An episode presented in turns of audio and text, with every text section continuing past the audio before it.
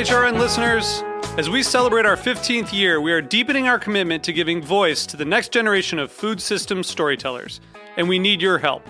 Our internship and fellowship programs help activate new possibilities for underrepresented and underestimated young people through experiential journalism, audio engineering, and production training. Through these unique programs, HRN helps food equity stewards build essential workforce readiness skills that expand their potential and foster economic mobility. Please consider supporting these critical programs.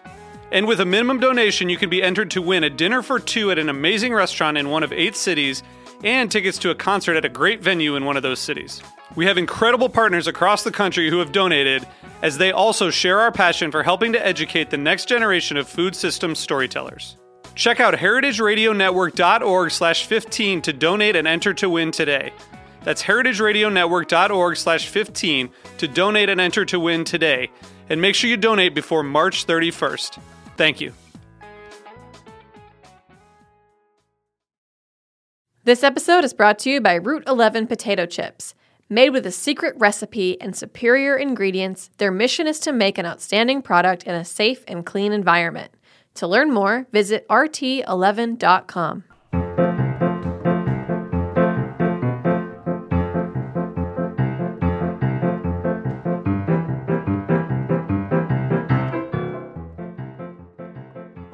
Welcome to life is a never ending week between Christmas and New Year's with your hosts, Zara Tangora and Nicole Bailey.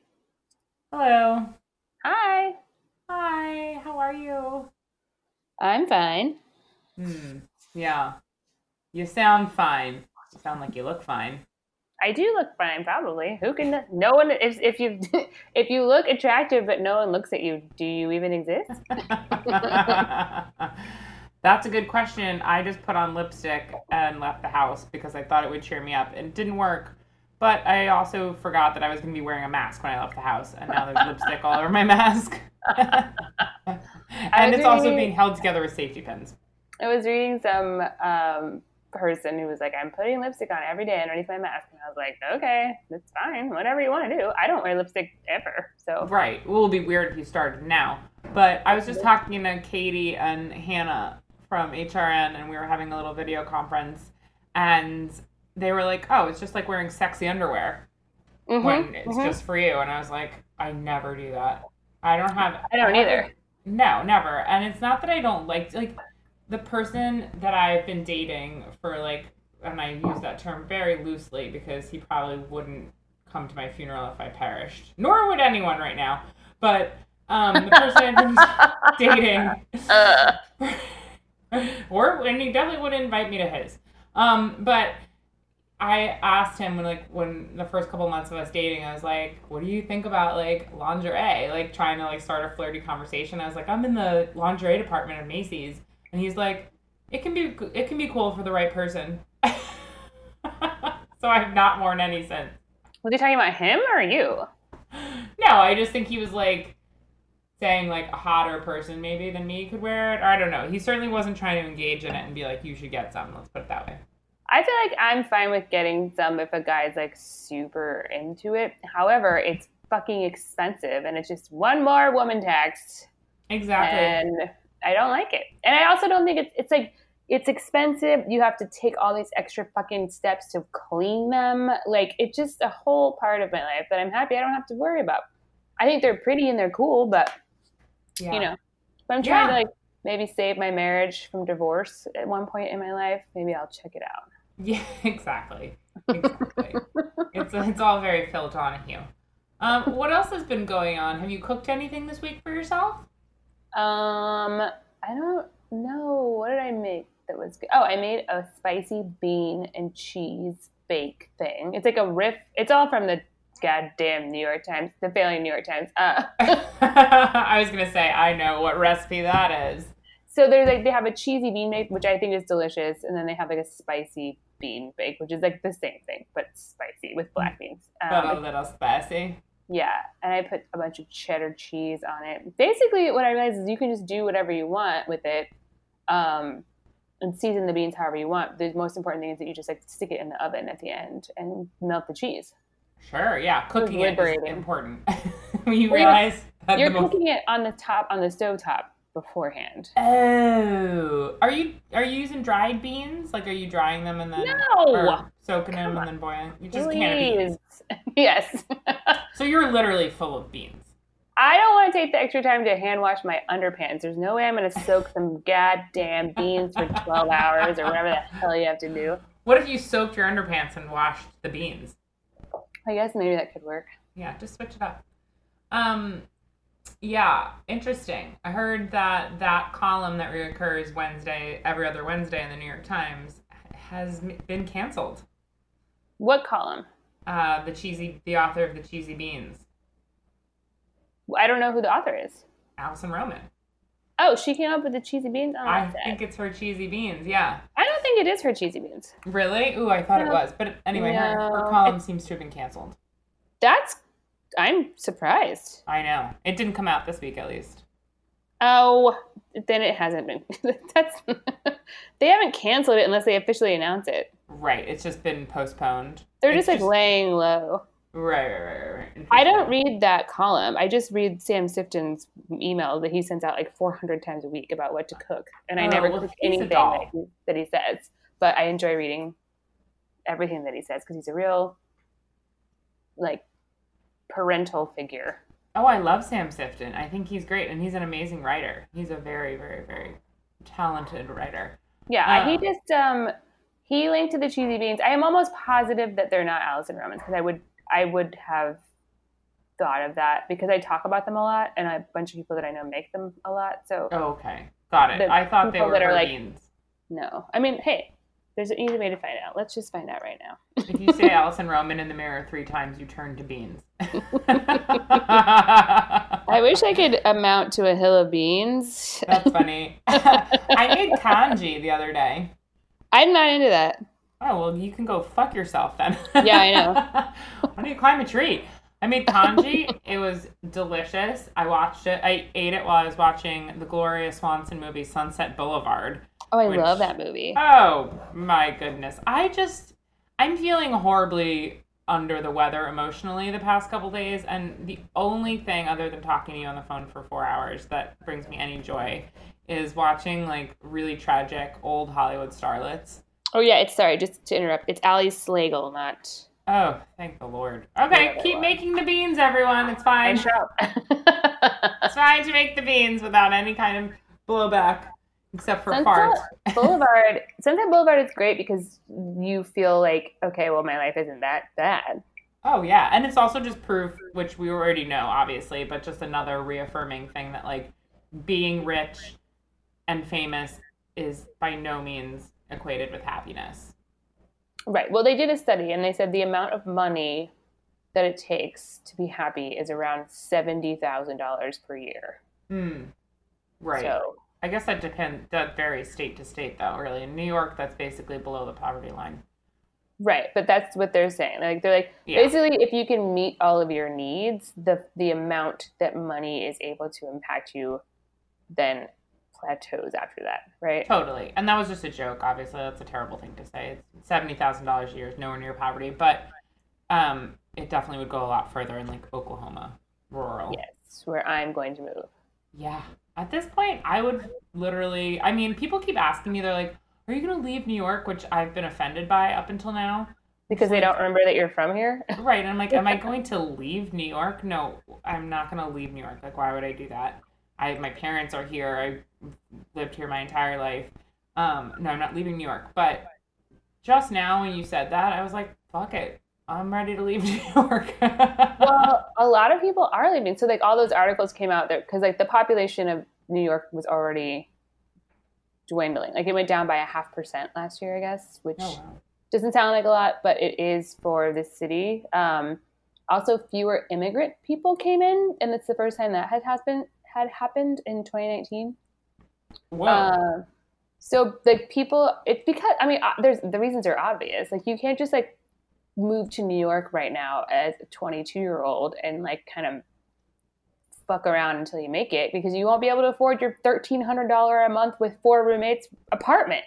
yeah, I know. It's insane. So yeah, so it's like, but I think that a lot of people are leaving, at least in my like social group. like my I like keep seeing things on Instagram. I have a friend who used to live in Maspeth who I think is moving to Philadelphia, and um, I've never been to Philadelphia. Isn't that weird?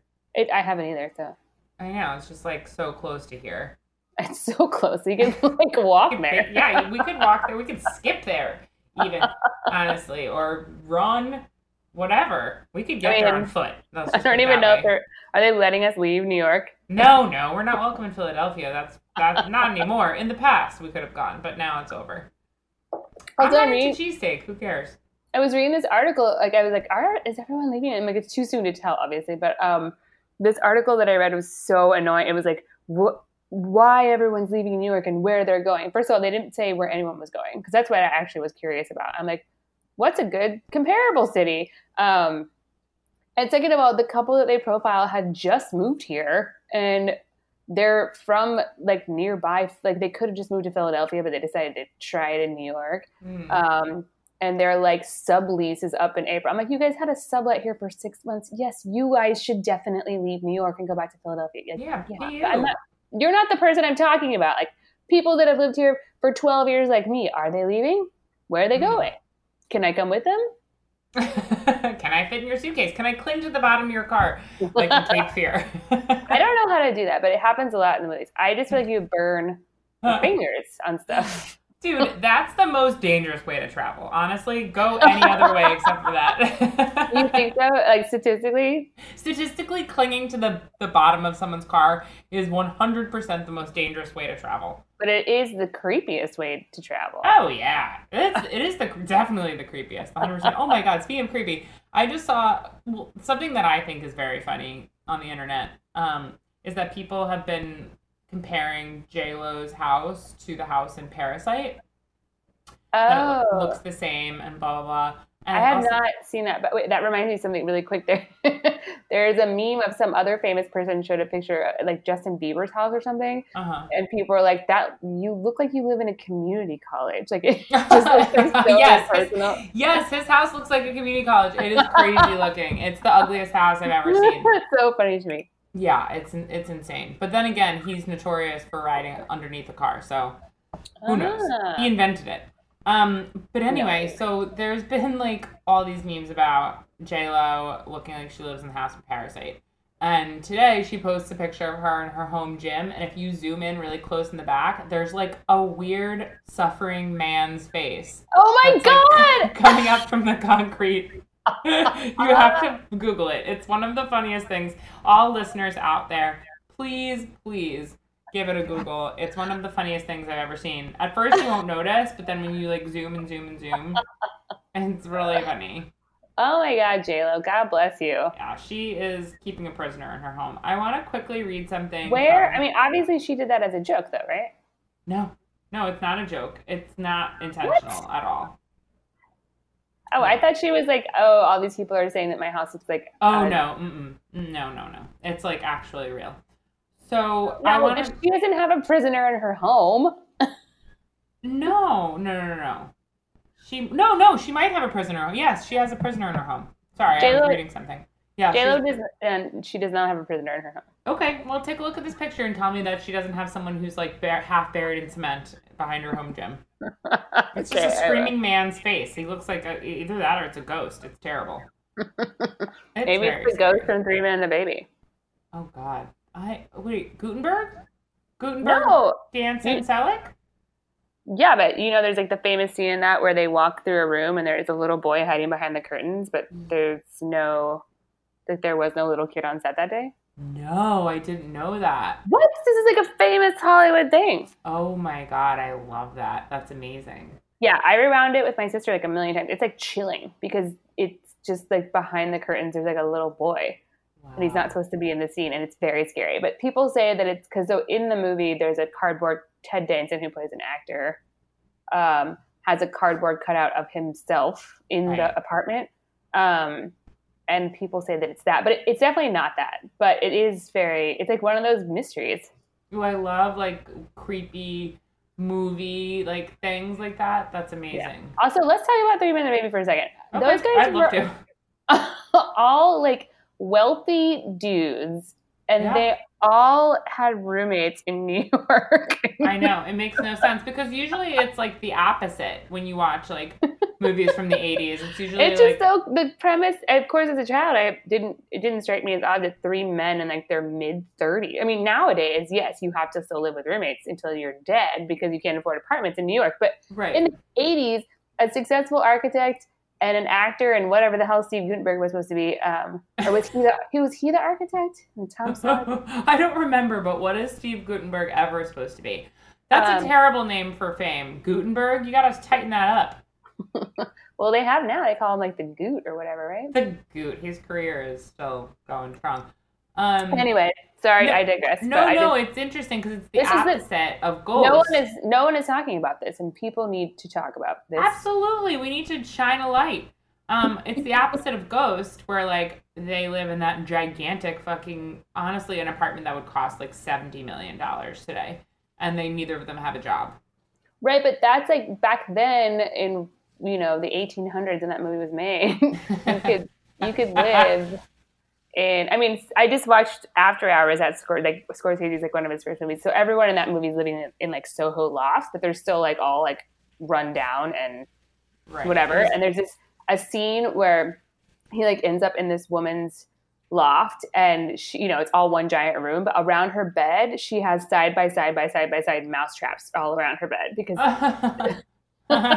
because she's worried about a man trying to kill her or breaking into her place, but also because Uh-huh. of mice. So I just, it's just like you know, the ghost loft is just back when you could have a whole loft for like thirty bucks. I know, but that's what I'm saying. That's why it's extra weird about Three Men and a Baby because it's like the same time, and then Oh, it's right.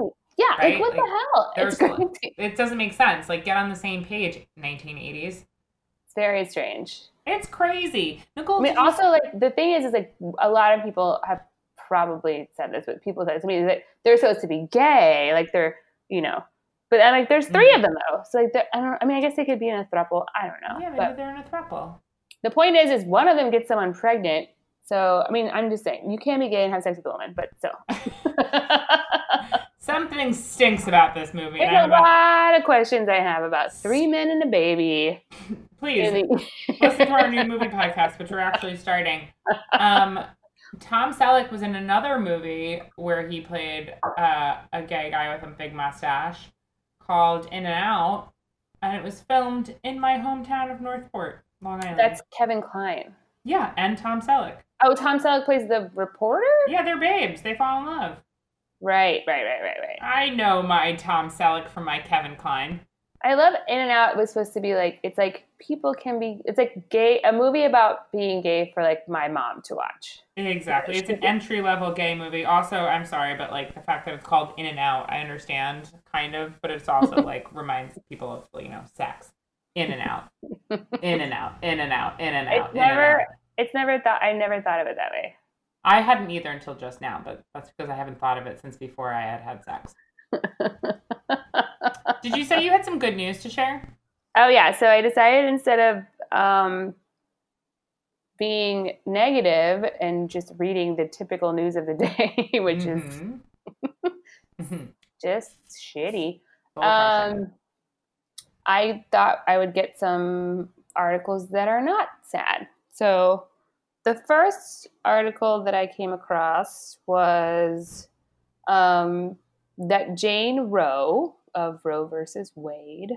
There's a documentary that's coming out about her, Mhm. and um, actually, I should look up what that documentary is. Sorry, I guys. just saw something about this today, but I didn't. I was in a rush and I didn't get a chance to click and see more. So I'm glad you're bringing this up. um I think it's called AKA, but her name is Norma McCorvey. But essentially, oh, it's called AKA Jane Roe. There we go. Um, essentially, what she says at the end of the movie, like her deathbed confession, because she died in 2007 or something, um, maybe 2017. Um, she said that she was paid to come out as a right wing anti abortionist after all that Roe versus Wade stuff happened. Um, really?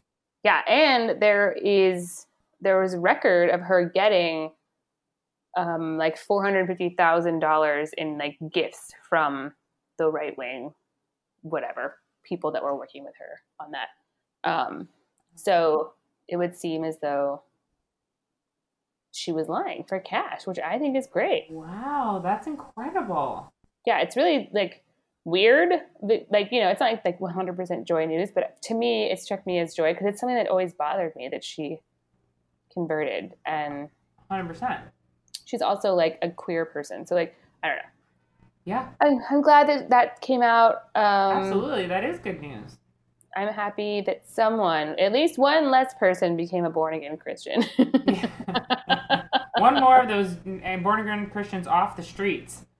Um, another one is super freaking cute, although I don't think that I would do the same in their position. Um, although I don't know. So this this family in Virginia, Caroline County. This is from the News Six Richmond website, but I it was linked to from an email that I got. But uh, basically, they found a million dollars in cash in the middle of the road. So they basically drove over these bags. They saw a car in front of them swerve, and they were like, "What is this?" And they didn't have time to swerve, so they drove right over it. Uh-huh. And so they saw that there were two huge bags in the street. They picked them up, threw them in the back of their truck, and then called the authorities. And they were like, "Yep, there's a million dollars in the back of your truck." But what? yeah, so they took the money away from them and gave it back to whatever evil establishment has a million dollars. Um, but I just think that I would not call the authorities. I mean, it depends because coming upon that kind of money is like, it was like we were saying yesterday with the um, going to jail. That um, if I found a million dollars, yes, of course, it'd be great, but I'd always be worried that someone's coming to find me and get it. I would just be like, maybe take out like a hundred thousand. Sure, or at least a hundred dollars. I would hope that the person who like I don't know. I would just I don't know what I would do. Would you really keep it? No, I mean, there's tons of scary movies about finding that much money and then the people coming to kill you. Like, um, there's also some new movie that, or maybe it was a series that's got the girl from It's Always Sunny in Philadelphia in it that I saw, where they find a bunch of money in the house that they live in or something, and Oh, uh, they use it to renovate their entire house, and then the the bad guys come and get them, and the punishment is that they have to renovate the bad guy's mansion. what? Is it It's a a- comedy or a, ho- a yeah, horror? it's a comedy. Oh, I thought it was like a, a horror movie. I'm like, that does not sound scary unless you're very bad at renovating. I don't know. No, but they have to just keep. They're like basically his. They're on retainer as their interior decorators, and if they mess something up, then they get killed. You know. hmm Yes. What is this movie called? And is Chaz Palminteri in it? I'm picturing Chaz Palminteri as being like the lead bad guy. I have no idea. I saw a preview for it. I think it's a TV show or something a long time ago, like three days ago. Mm, mhm. Sure. I have some late breaking news that is happening as we speak. And I just sent it to you. So I've just sent you a picture of what I was talking about. I appreciate if you look at it. On About- my phone. Yes, about Jennifer Lopez's um the mysterious person in the back of her Okay. picture. We have now figured out who the mysterious person is. It's a cat. No, it's not. First, look at First the of all, okay, I'm looking at the picture. Where is the guy? Right behind her shoulder. Yes, and now do you see it like zeroed in on him? Oh, does it have does it have a zeroed in on him photo? Yeah, it does. The picture I sent you, and he's like behind her shoulder, and then like on the bottom left corner, it's like the. Do you see that? It's a guy with a a mask on. right. So it looks like he's right behind her shoulder, like scarily, like in the background, like a random guy. So they explain in this article the man is actually just a person on a Zoom call with Alex Rodriguez, but you can see his computer from behind her. Well, I told you that she didn't have a prisoner. so you, this just in, you heard it here first, folks. J Lo does not have a secret prisoner in her home gym. No, she does not. Okay. Anyway, do you have any more good news? Yeah, I have one more story. This is from The Guardian. Sam Sifton actually linked it to everyone that reads his newsletter, so probably all of our listenership has already read this. But um, it's basically about these teenage boys that were shipwrecked for 15 months in the Oh my 60s. God. And they lived. They all lived. They like all found food. They created a fire. They never let go out. they all made a pact to never quarrel. And if they did quarrel, they would take a time out. Um, at one point, one of the boys fell and broke his leg, and they set it for him, and it healed perfectly fine. What? And did they Yeah. eat the the fattest one of them, like in the book?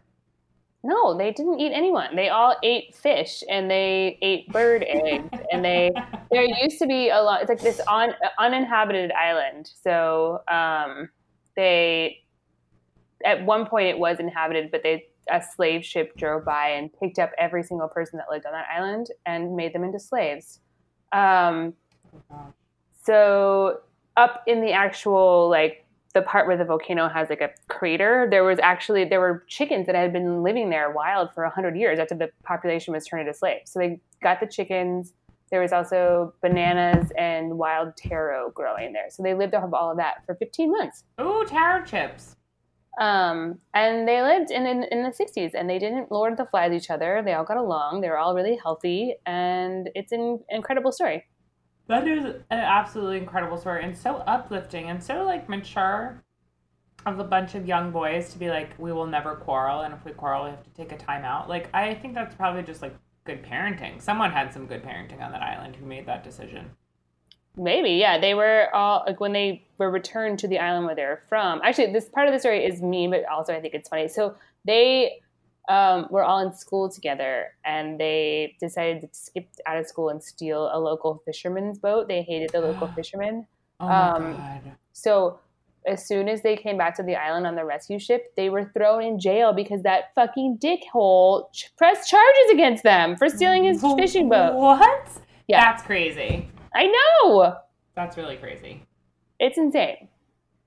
Um, just want to do a very quick sidebar that is a complete non sequitur about parenting that I listened to today. So I went on a long drive today because I was not feeling well in my brain, and uh, when I was driving, do you like Brene Brown? Do you listen to her podcast or Uh, read her books or anything? No, I don't know who that is. Okay, Brene Brown is like she gave this like very amazing TED talk on shame, maybe like a decade ago now, and she's just a wonderful like empath and brilliant woman who speaks a lot. She's like um she's an author and she's a researcher and she just kind of research like researches emotions and stuff. But she has um a podcast um that she just started and she had this woman who's an author who's wrote a book called Untamed. Her name is Glennon Doyle. And she mentioned this thing about parenting that I thought was so like I don't know, it was just so interesting. And she was like, you know, we're always taught that like mothers particularly should be like these martyrs and that they need to like make all these sacrifices for their children to like give them a good upbringing and raise them right. And like realistically, like the best thing you can do as a parent is to like lead by example because she had like left her husband for another woman that she fell in love with and she uh, was like so torn up about like what to do and she's like i want to show my kid that what it looks like to follow a healthy path and not to just like you know what i mean like what would i want for my daughter to do anyway i just thought it mm-hmm. was really interesting Sure. Yeah. because we're just like we don't hear that messaging a lot and it just really stuck with me and then Yeah, that sounds great. Yeah, it was really it was really great and it really makes sense with what we're talking about. Yep. so that's why I thought I'd share it. I should also mention that I've just had two glasses of wine. Ooh, what kind? I'm drinking Lambrusco. Oh, you are? I'm drinking I really have only had one glass. I've had two glasses, but they were both half full. Um Nobody called- cares how much you're drinking. it's called because nobody's listening um except for paulina who i wanted to shout out paulina gorzon gorzon i forget how to pronounce her last name oh my god, you can't call her out if you don't know how to pronounce her name. I, how do you pronounce paulina's last name gorzon I would I would never try. she's polish but our dear friend paulina um uh, hit me up today and she listens to every episode and she text, she wrote us a DM about um, where we could see an example of pie in the face because she liked our pie in the face episode. She also told us what that rodent was that we didn't know what it was. Oh yeah, a lemming. She A lemming. us a lot. She's constantly teaching us about the obscure facts that we are too lazy to research. Um, I'm re- I'm drinking one called Leroux Qui Taurine. Um, Ooh. It's French. Oh, no wonder I'm drunk. It's 13% alcohol. and it's pink bubbles. Oh yeah, I love pink bubbles, but I'm drinking red bubbles because it's my last bottle of wine. Mm. Um, okay, so should we take a little breakaroo and then we'll get into today's topic? Yes, I'm very excited. Okay, great. Goodbye. Bye.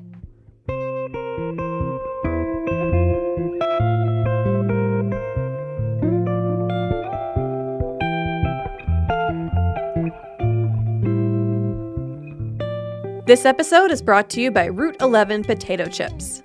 From the moment Route 11 dropped their first batch of chips back in the early days of 1992, they understood their destiny as a high quality producer. Instead of succumbing to the frenzy of mass production, they took advantage of their small size and made chipping a personal art form. The payoff was immediate an incredible potato chip. With a secret recipe and superior ingredients, their mission is to make an outstanding product in a safe and clean environment. In this world of uncertainty that we live in, Route 11 potato chips believe comfort food can be just that. Know where your food comes from. To learn more, visit rt11.com.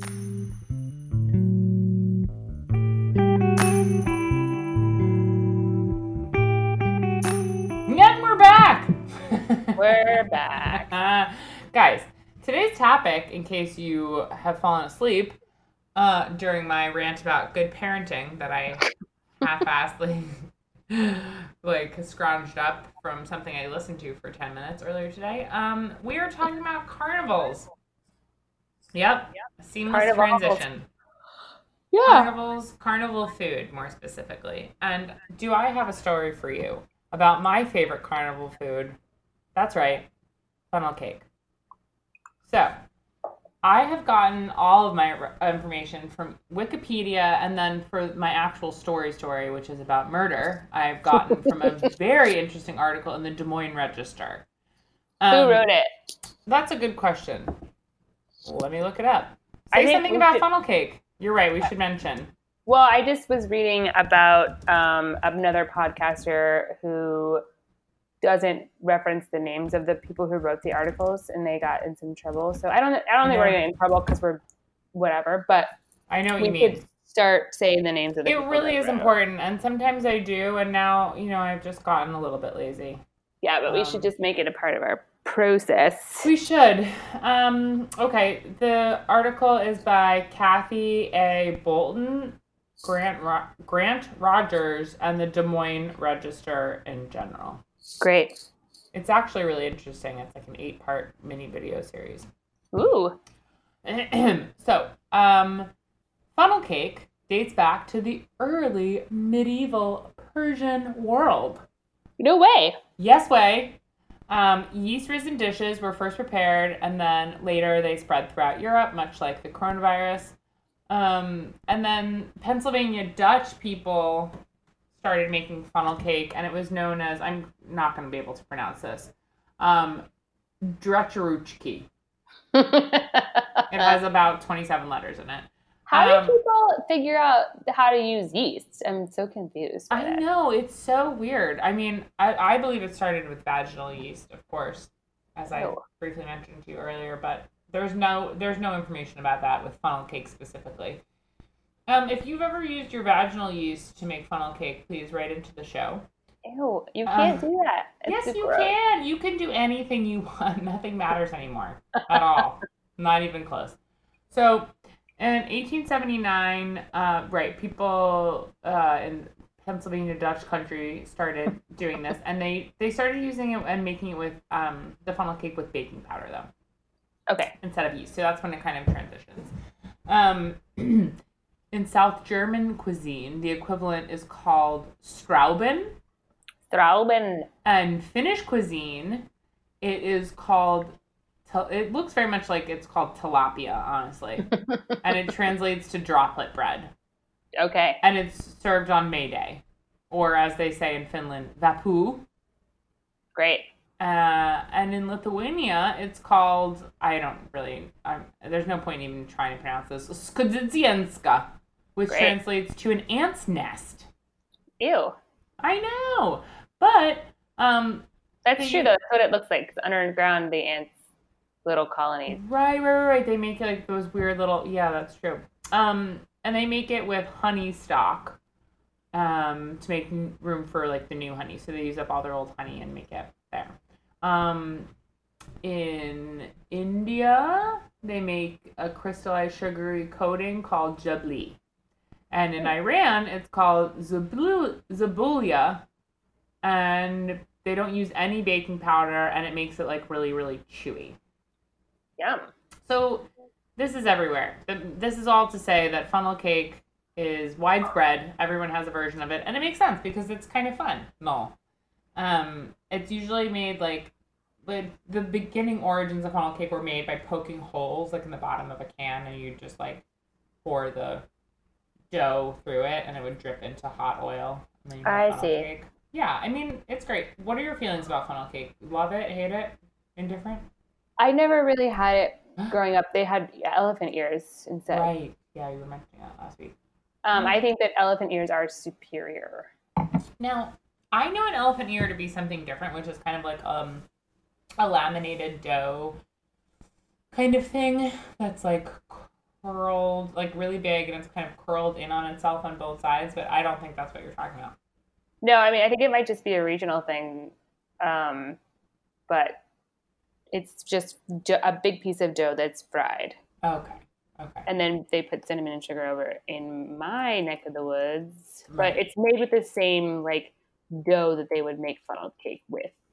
Got it. Got it. Got it. Okay, so I want to tell you a story of murder at the Iowa State Fair.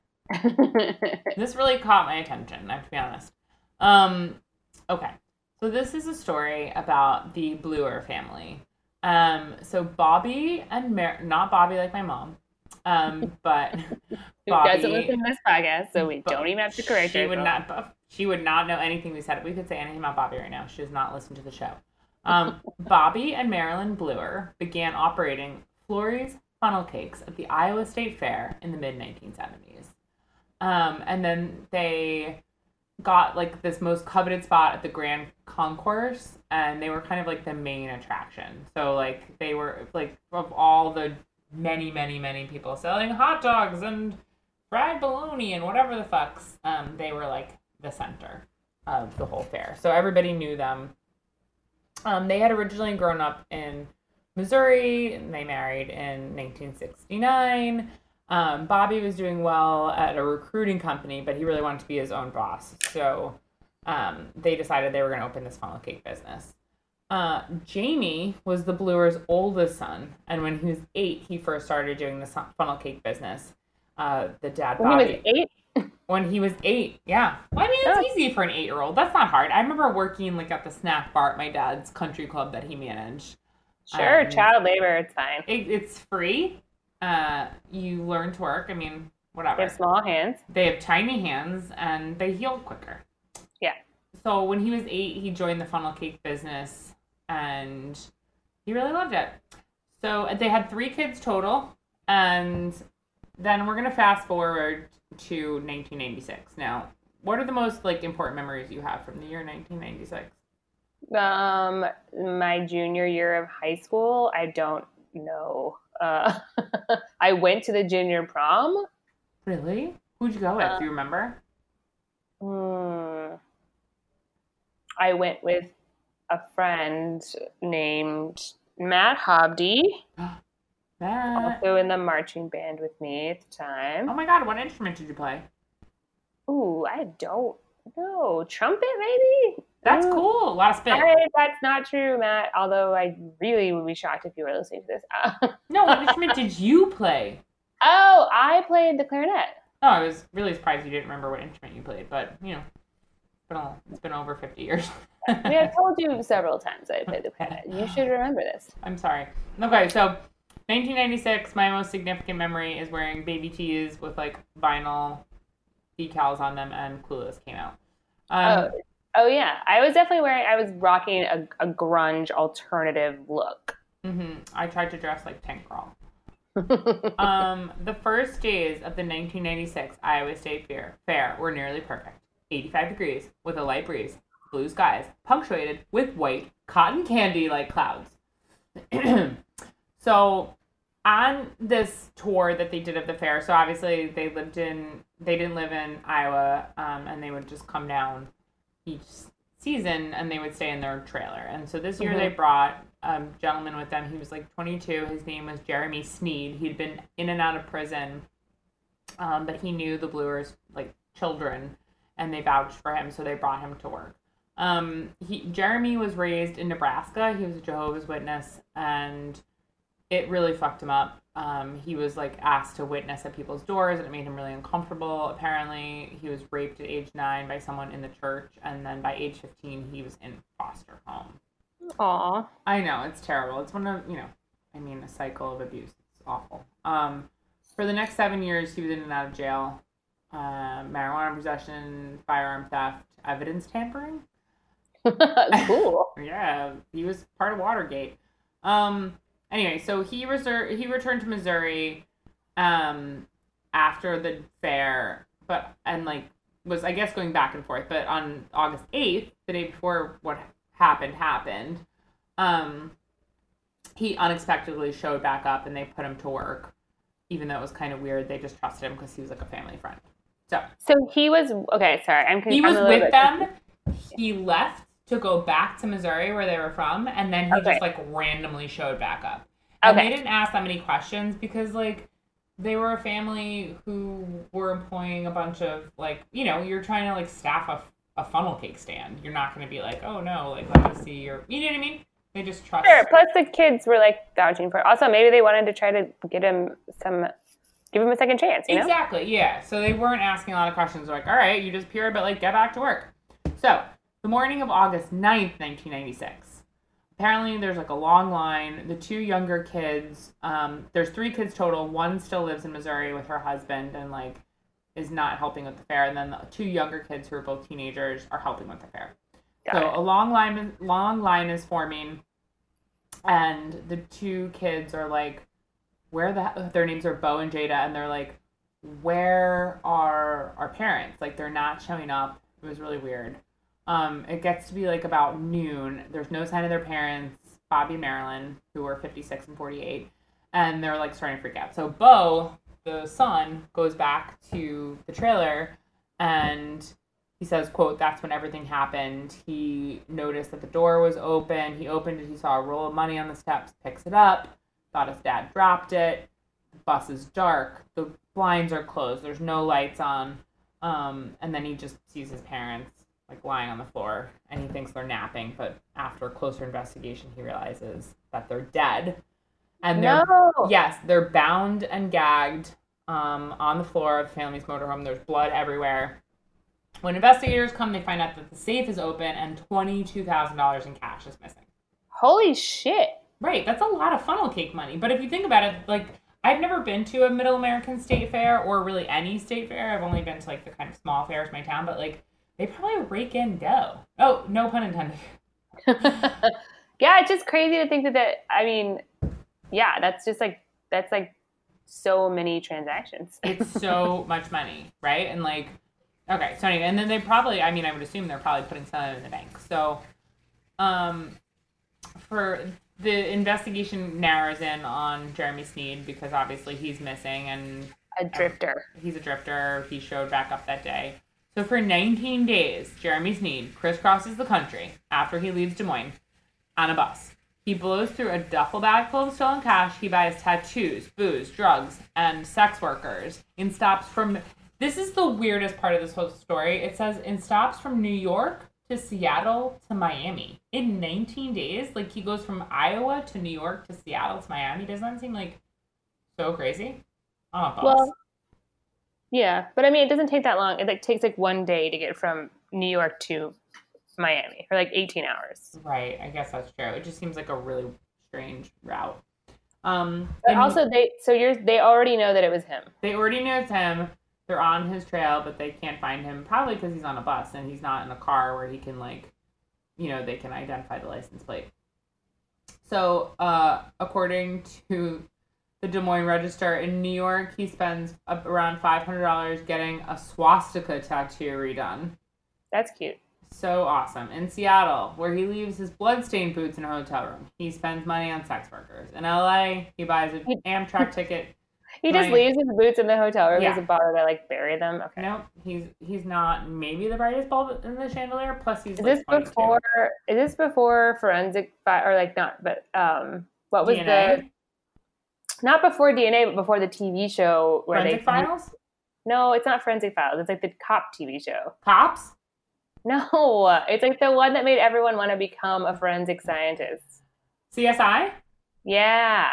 I Was don't know what CSI not on TV at this point? Like, did he not know that you could just not leave your boots in a hotel room and not get caught? I don't think like he knew a lot, honestly, and you're about to find out why. So he then goes from LA to Miami, which is a crazy long train ride.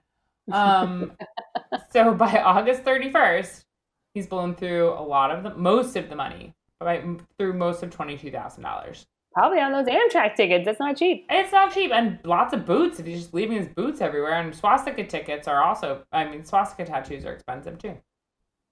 So August thirty first, he turns himself in Miami, um, and he unfolds the story of why he committed this grisly murder. So he walks into the family's home on the 9th and tells them he's not going to kill them. He just wants the money. Um, Marilyn Bluer tried to get up from the table and then Sneed, shot her in the chest. Jesus. He fired around to the back of her husband's head, killing him. He noticed she wasn't dead yet, so he shoots her in the forehead. What the Um, fuck, But then dude? he tells the cops that he was not acting alone. He tells detectives that the robbery and murder plot was hatched by the Bluer's oldest daughter and her husband, Jamie and Rodney Borkowski. What? Yes, it is so interesting. It gets all these twists and turns. So, So, they went, They they hired him to do this.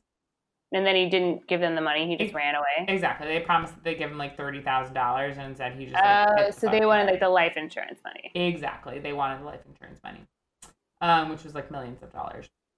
So uh, the Borowskis lived in a small trailer trailer on the Bluers property in Missouri, and they were very jealous because apparently the parents favored Bo and Jada, the younger children, and According to them. according to them, also according to them, they said that the the dad Bobby um, molested uh, the kids and was like a piece of shit. So I don't know if that was true or not. Obviously, that's just what the kids said when they were trying to like avoid the death penalty. I'm sure, but so it was really their whole thing.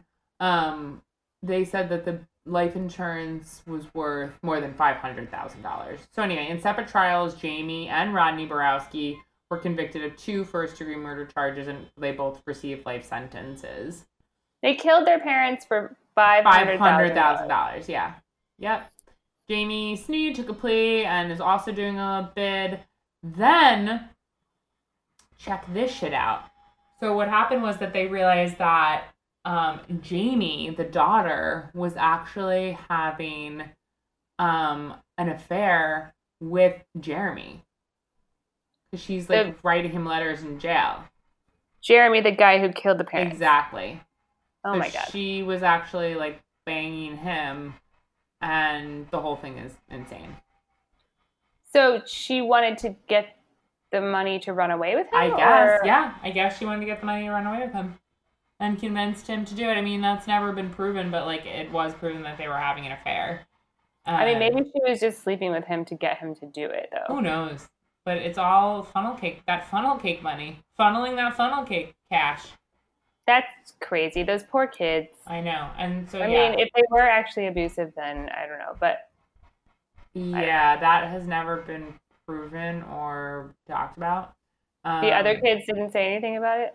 Yeah, they didn't say anything about it at all. They didn't address it. But for two years after, Bo, the son, tried to carry out their funnel cake business, and he would hitch the red funnel cake stand with its gold wagon wheels to a pickup truck and travel with his sister Jada to fairs in the Midwest. And then he just said that he couldn't handle it anymore. He couldn't walk into the trailer without seeing their faces all the time, so he had to give up. Jesus Christ. I know. Isn't that sad? It's very sad. Couldn't he get a new trailer? I mean, I guess it seems like it'd be very triggering. Again, no pun intended. Just Terrible. Terrible. What people won't do for a little bit of fucking money. It's so weird. And they just think they'll get away with it. I just don't understand how people think they're going to get away with things in 1996 at the height of our forensic powers. Forensic Powers. It's a great band name. Um, Forensic Powers. One, two, one, two, three, four. Fuck you, Brooklyn. so CSI came out in 2000. So it was a, you know, it was a little before the murder. So I guess they can be forgiven for not knowing. Right. Yeah. They're just leaving boots everywhere. God knows what else they're leaving around. But anyway, that's my uh, that's my tale.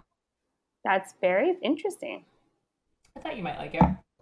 There's I never heard about this, even though I'm from sort of a neighboring, sort of neighboring state. Not really. Yeah, I mean, I thought it was. I thought it was crazy. People will do anything for some casual, and I guess you don't realize. The other thing that I thought was interesting is like you don't realize like how much money is in that kind of concession business, but there is a lot of money in concessions. Yeah, I mean, if they're doing it, they're, but it's only for the summer, so they have to make it last for the whole year. Right, that's true. That is a very good point. But I guess they probably do something else during the year. And it kind of is like fun. You're at the fair. Like, I don't know. If I had parents who had stayed married, they probably would have killed themselves in the trailer, funnel cake trailer at the fair. I But- mean, I think it's an it's a very like grueling kind of a service job. Like it's hot in there, and fair people are. I'm not going to say anything about them, but you can draw your own conclusions. Totally. Also, I meant by like they're gonna they would kill themselves not because working in a fair is bad, just because my parents hated each other. So if they no, had to I work in a funnel I got that. yeah, yeah. I don't want to fair shame anyone. But I also think you know you're stuck in a little tin box for like eight hours or longer, and I don't know. Yeah, it's tough. I don't know if I would want to do it. I don't think I'd want to do it either, but at this point, I have to consider all my options because I'm unemployed and there's That's no. true. I've been looking at buying a car, and they're selling a food truck online for. I was like, I guess I could just drive this food truck off into the sunset, and then Ooh, I'll do that with you. That sounds fun.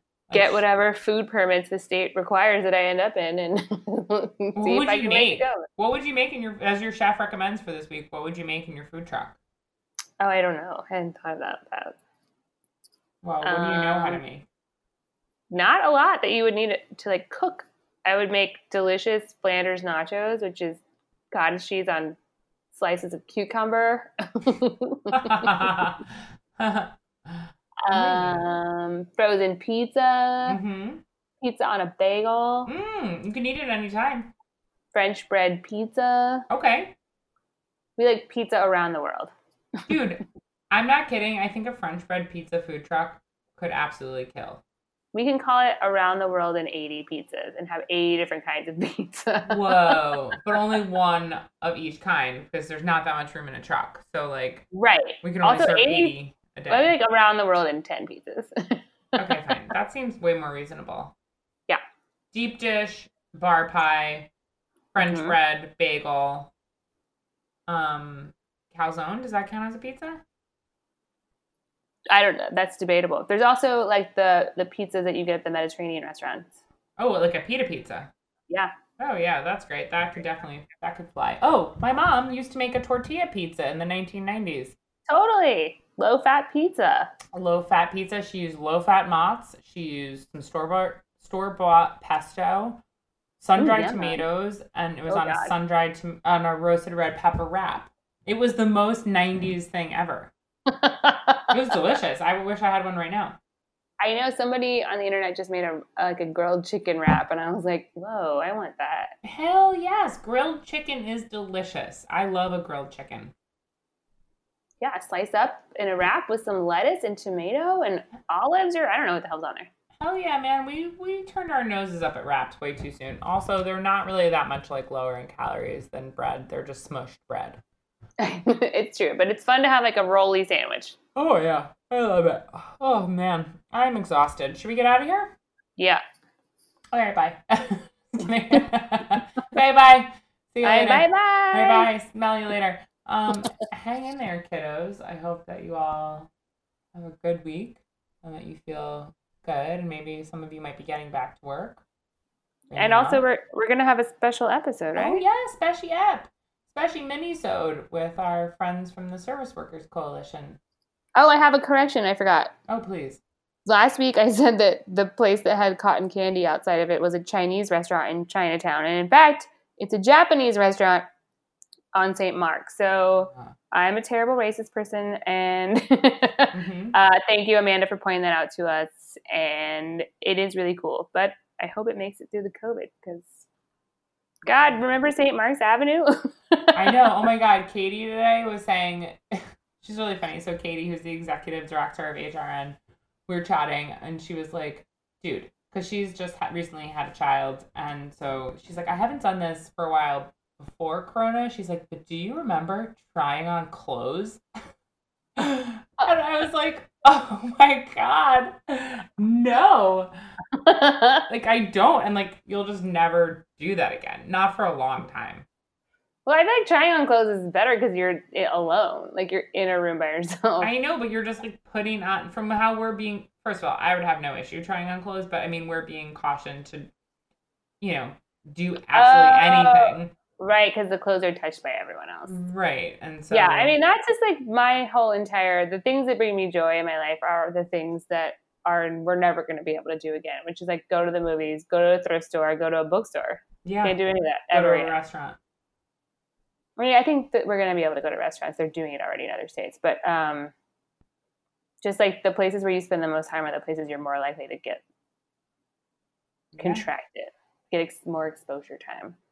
Totally. So just like standing in a used bookstore for like two hours, Mm, nope. I know it's weird. It really is like weird. It's really weird to think about life before because you know, in a situation like this, you just go into like whatever mode it is. You're like, okay, this is what we're doing now. There's no ch- other choice. Like we're just doing it, and you like adapt and like. I don't know, you don't realize how much you miss just like simple things that used to kind of make your life feel like good, you know? Right. Yeah. because life is like a weird thing and it's really tough for some people emotionally or actually practically and like all those things are i don't know just things we would do to like i'm getting really sad right now Don't be sad. I am sad about the movie theater thing because even if we are allowed to go back, I don't know if I'm going to feel comfortable going to a movie theater, you know? Mm-hmm. what if you So- knew that you had had corona would you go to the movie theater If I knew that I had had it, yeah like if antibody testing was like effective and like reliable would you go to the movie theater I don't know. I mean, like that's like a to me that that's not a reality that's ever going to happen. So, um, that would also mean that like I would have to somehow get it, and then I don't want to do that, and so but you might have already had it I really don't think that I had it. I mean, who knows? It's asymptomatic, but I really think I did have it. In, Yeah. In late September. but like I just yeah, if I already had it, sure, I would feel comfortable going anywhere. But if I don't and there's no reliable test, there's no way for me to know for sure. So I'll never have that peace of mind. You never go eat tater tots Oh, at the movie theater ever again. oh yeah, yeah. I actually just got a survey from um, one of the movie theaters where you can eat inside. I can't remember which one. I think Nitehawk, and they had all these like they were like fill out this survey, and they're like, would you feel comfortable going to the movies if every other seat was empty, and would you feel comfortable if nobody touches your food? And I'm like, how am I going to get my How food? would you eat it then? Well, n- no one besides you. Oh, well, shouldn't you be doing that anyway? Um, right, but how they, how are they going to get it to me if they don't touch it? These are all great questions. These questions and more answered on next week's episode of Life's a Banquet. Yeah, thanks for listening. Thanks for listening. Go to hell. I mean, goodbye. Hasta Bye. la pasta. Bye.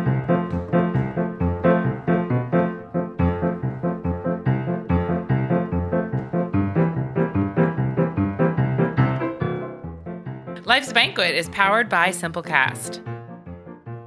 Thanks for listening to Heritage Radio Network, food radio supported by you. For our freshest content, subscribe to our newsletter. Enter your email at the bottom of our website, heritageradionetwork.com. heritage.org.